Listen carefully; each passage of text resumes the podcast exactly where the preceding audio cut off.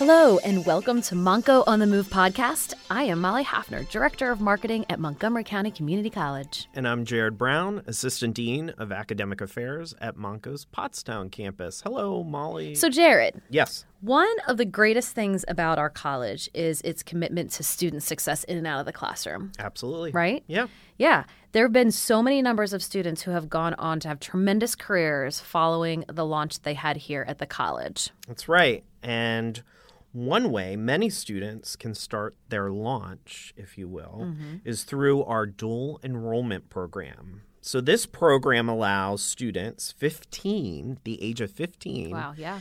and older who are still in high school to take both campus-based and online college courses here at Montgomery County Community College and the credits they earn are transferable to four-year institutions.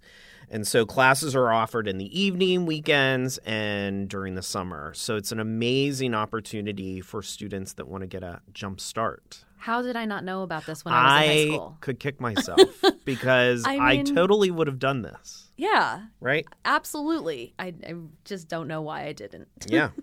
so today, our guest is proof that the dual enrollment program is the perfect way to get a head start on college education.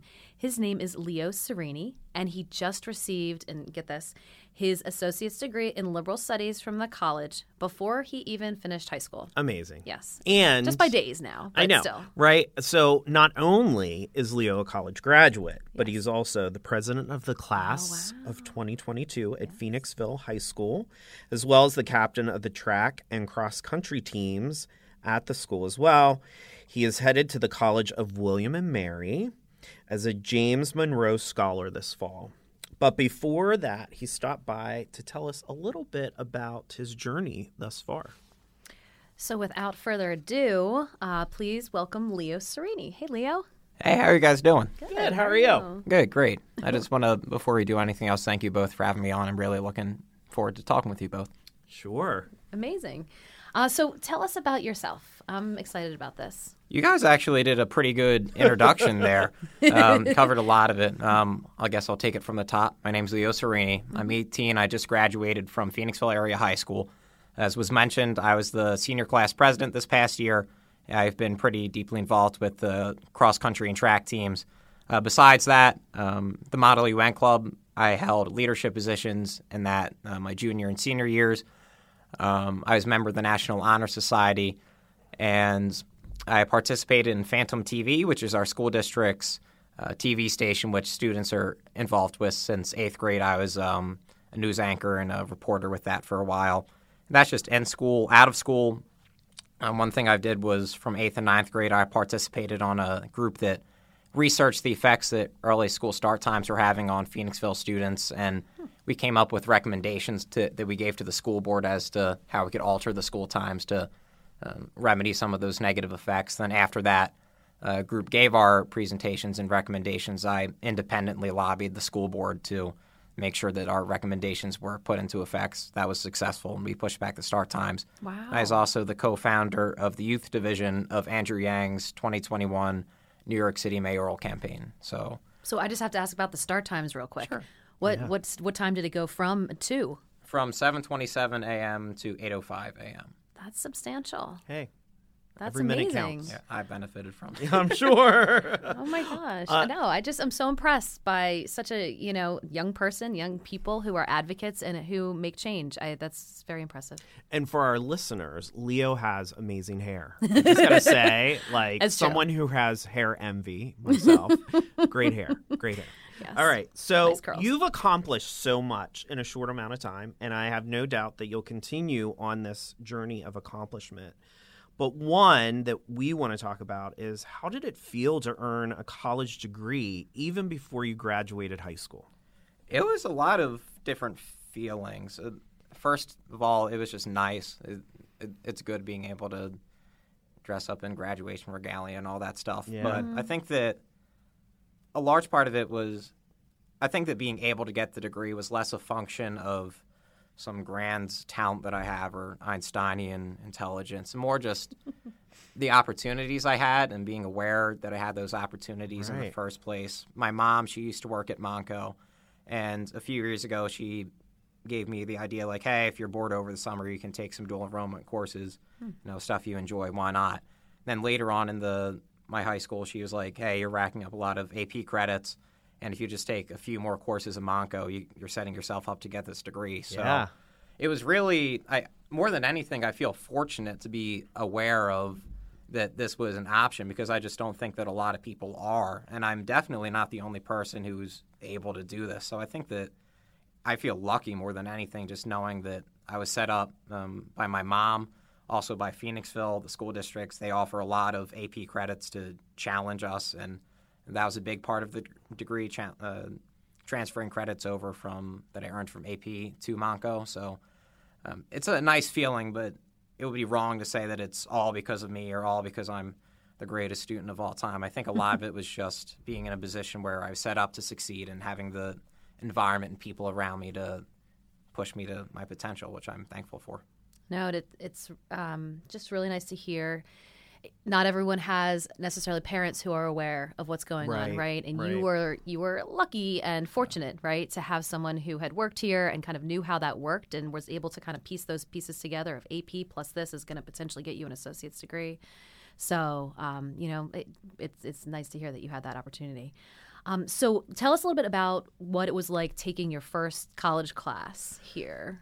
It was What was it? It, it was, I think it was Speech 110, Speech and Communications 110 with Professor Donlin. I took it the mm-hmm. summer going into my freshman year as an in-person class. So I, my grandmother, she'd drive me to campus, and it, it was a kind of, I was probably nervous going into it because I didn't know what to expect. Yeah. It wasn't like I'm going into the military or anything. There wasn't some mortal fear, but you're you're going in with people you don't know in an environment you're unfamiliar with, but on- once I got involved with everything, all my su- concerns got soothed quickly. It was a very the environment that both the class and the professor created was very welcoming. I didn't feel like I was going to be treated any differently because I was a little 14 year old and or whatever it was, and it was just I felt very one with the rest of the group. So after a while, it, it didn't even feel like um, I was special in any different way. I was just another classmate and a very like interesting group of people. I enjoyed my time with them a lot. It's great. Yeah. Yeah. So, why do you think that once you got started in the dual enrollment program, why do you think it works so well for you? I think that for one, I'm a naturally just curious person and I like learning about things and high school isn't able to cater to every academic interest I may have. Um, there are, there may be some classes that just aren't offered or there may be some topics that maybe do get covered in high school but not in great depth. For example, Phoenixville, we offer AP psychology, but it's a survey course and we cover a lot of different items but not very deeply at all. So if there's a specific aspect of psych I was interested in, I wasn't really able to get a full uh, depth experience. So that's where Montco really came in. It was just supplementing interests that I have and also things that maybe Phoenixville weren't able to offer. Um, for example, I took on the psychology side of things, I took an industrial and organizational psych class and an abnormal psych class. And that was just cool because with IO Psych, I was able to um, apply what I learned um, from that class into my role as a captain on the uh, track and cross country teams. And with abnormal psych, it, that's an area of interest for me and something just career wise, I've thought, oh, maybe I can do something with this. So I was able to, instead of just having to think about it, uh, what would this be like? I could really get experience learning it, see what it's like. And it's helpful, especially when I'm thinking about college, what I want to major in, having these prior experiences that help guide me. Okay, this is something interesting. Maybe this isn't something I want to do. So it was a big, big, big opportunity having the resources offered by an entire college at my disposal. And I did a lot of my classes in the summer where I wasn't really pressed by anything else. So more than anything, it was for fun. It was just I was interested in something, I wanted to do it, and I was able to do it. And again, I'm very thankful for that. Hmm. I love when what you learn in the classroom is applicable in real life. Yeah. It just makes your whole Yeah. kind of world a little bit more colorful, you know? Yeah, yeah. And I, I think that's a testament of the educators that we have as well. Sure. Because if they're able to get through to you, that you can apply what we're going to Yeah, teach you into real life experiences or leading a team or, Mm-hmm. you know, going out into an industry. that really tells me that um, you know our we have a good quality. Well, I know we have good quality Yeah. educators here, but that's mu- that's yeah. the power of it, right? And how how much easier is it too than to write your paper or your Right. do your final right because you're it's now tying into Yep. what you're doing. Yeah. the professors I had always they put a focus on. It was more than just. They weren't just here to get paid or anything. You could tell that they were interested in what they were teaching, that they cared about it, and within the classrooms too, they put a focus on fostering a community as much as possible. A lot of the classes I took were online, and the professors were still adamant about like, I'm going to post a picture of myself, give you a bio. I'm going to ask the class to you know, tell us about themselves. So they were really putting an effort to make sure that this isn't just, you know, a bunch of people coming together and not interacting. They wanted there to be some community there, and that's something that I really appreciated about being with Montco. The experiences I had, the interactions I had with faculty, they weren't. They felt genuine and they felt warm, and the people who I met were genuinely good. And that's something that I'm appreciative of because it definitely made me want to continue, and it was just a valuable part of the experience for me. It's great to hear. So the College of Wa- uh, William and Mary Yes. Down in Virginia. Virginia, yeah. Yep. Mm-hmm. It's where you're headed this fall. Um, so you've been named a James Monroe Scholarship uh, recipient. What does that mean, and what are you hoping to study there at William and Mary? So to be named a Monroe Scholar, you have to be you're considered to be within the top 10% of the incoming class. I don't know how that's decided, but I guess I'm just that special. But um, regarding the perks that come with being a Monroe Scholar, um, a lot of it's research oriented. So you get certain funding to help you if you want to um, get together with faculty, and you get you can get a stipend to research over the summer, or if you have an internship that's unpaid or underpaid, um, they can help supplement that. Um, there's special housing that you get. Uh, so Monroe's, Ro, Monroe scholars have the opportunity to live with one another. And Really, just the vibe I get is that it's trying to connect students who may be interested in being involved with faculty or other, I guess, studious students to just make sure that there's a community that can be facilitated from there. And William and Mary, they are pretty big on undergraduate research. They have graduate schools, but maybe not to the extent that other major institutions do. So they do put a lot of focus on making sure that undergrads are able to research, and that is a large part of what it means to be a Monroe Scholar, just being given the both financial and uh, personal resources that you need to, if you have an interest, go in depth with it. Uh, that's being a Monroe Scholar, just in terms of what I'm interested in. I'll probably end up majoring in double majoring in government and public policy. Um, there's a big asterisk on that because, like, maybe that'll change. But I have always been interested in politics and government for a while, so that's just an area I naturally fell into. Cool.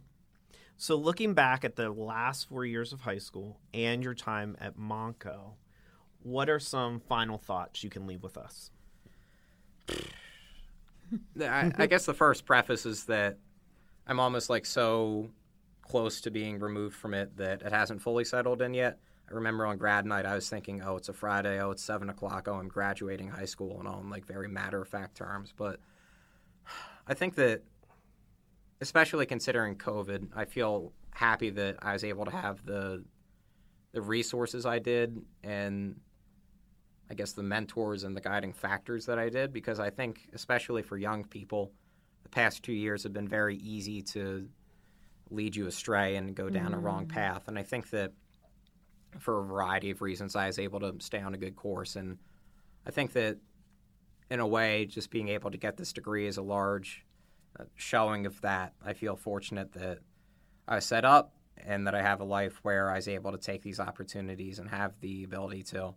And as I reflect on the past four years, I'm just happy that I, I feel like my future's in a stronger standing. And obviously, all that's going to figure itself out with time. But like considering what a high schooler can do to set themselves up for the next 60, 70 years of life, I think that I did have opportunities and I was able to take them. And I think that I'm in a stronger spot for them, and I'm happy that Montco is able to be part of that because that's, I'd say, one of the keystones of the entire process for me. Well, and you've capitalized on resources so well, and you're just getting through high school. So I know Jared and I are looking at each other. We have no doubt that you are going to continue to excel in your college career and beyond that because you that's one of the the hacks to life and and Leo, I think you're ahead of the game, and mm-hmm. that's what it's about. Uh, you know, college can be very quick, um, but it's also could be very expensive for a lot of people. And so, you taking advantage of an opportunity like our dual enrollment program is beneficial in so many ways. And mm-hmm. so I'm glad that you had a meaningful experience yeah. with Montgomery County Community College.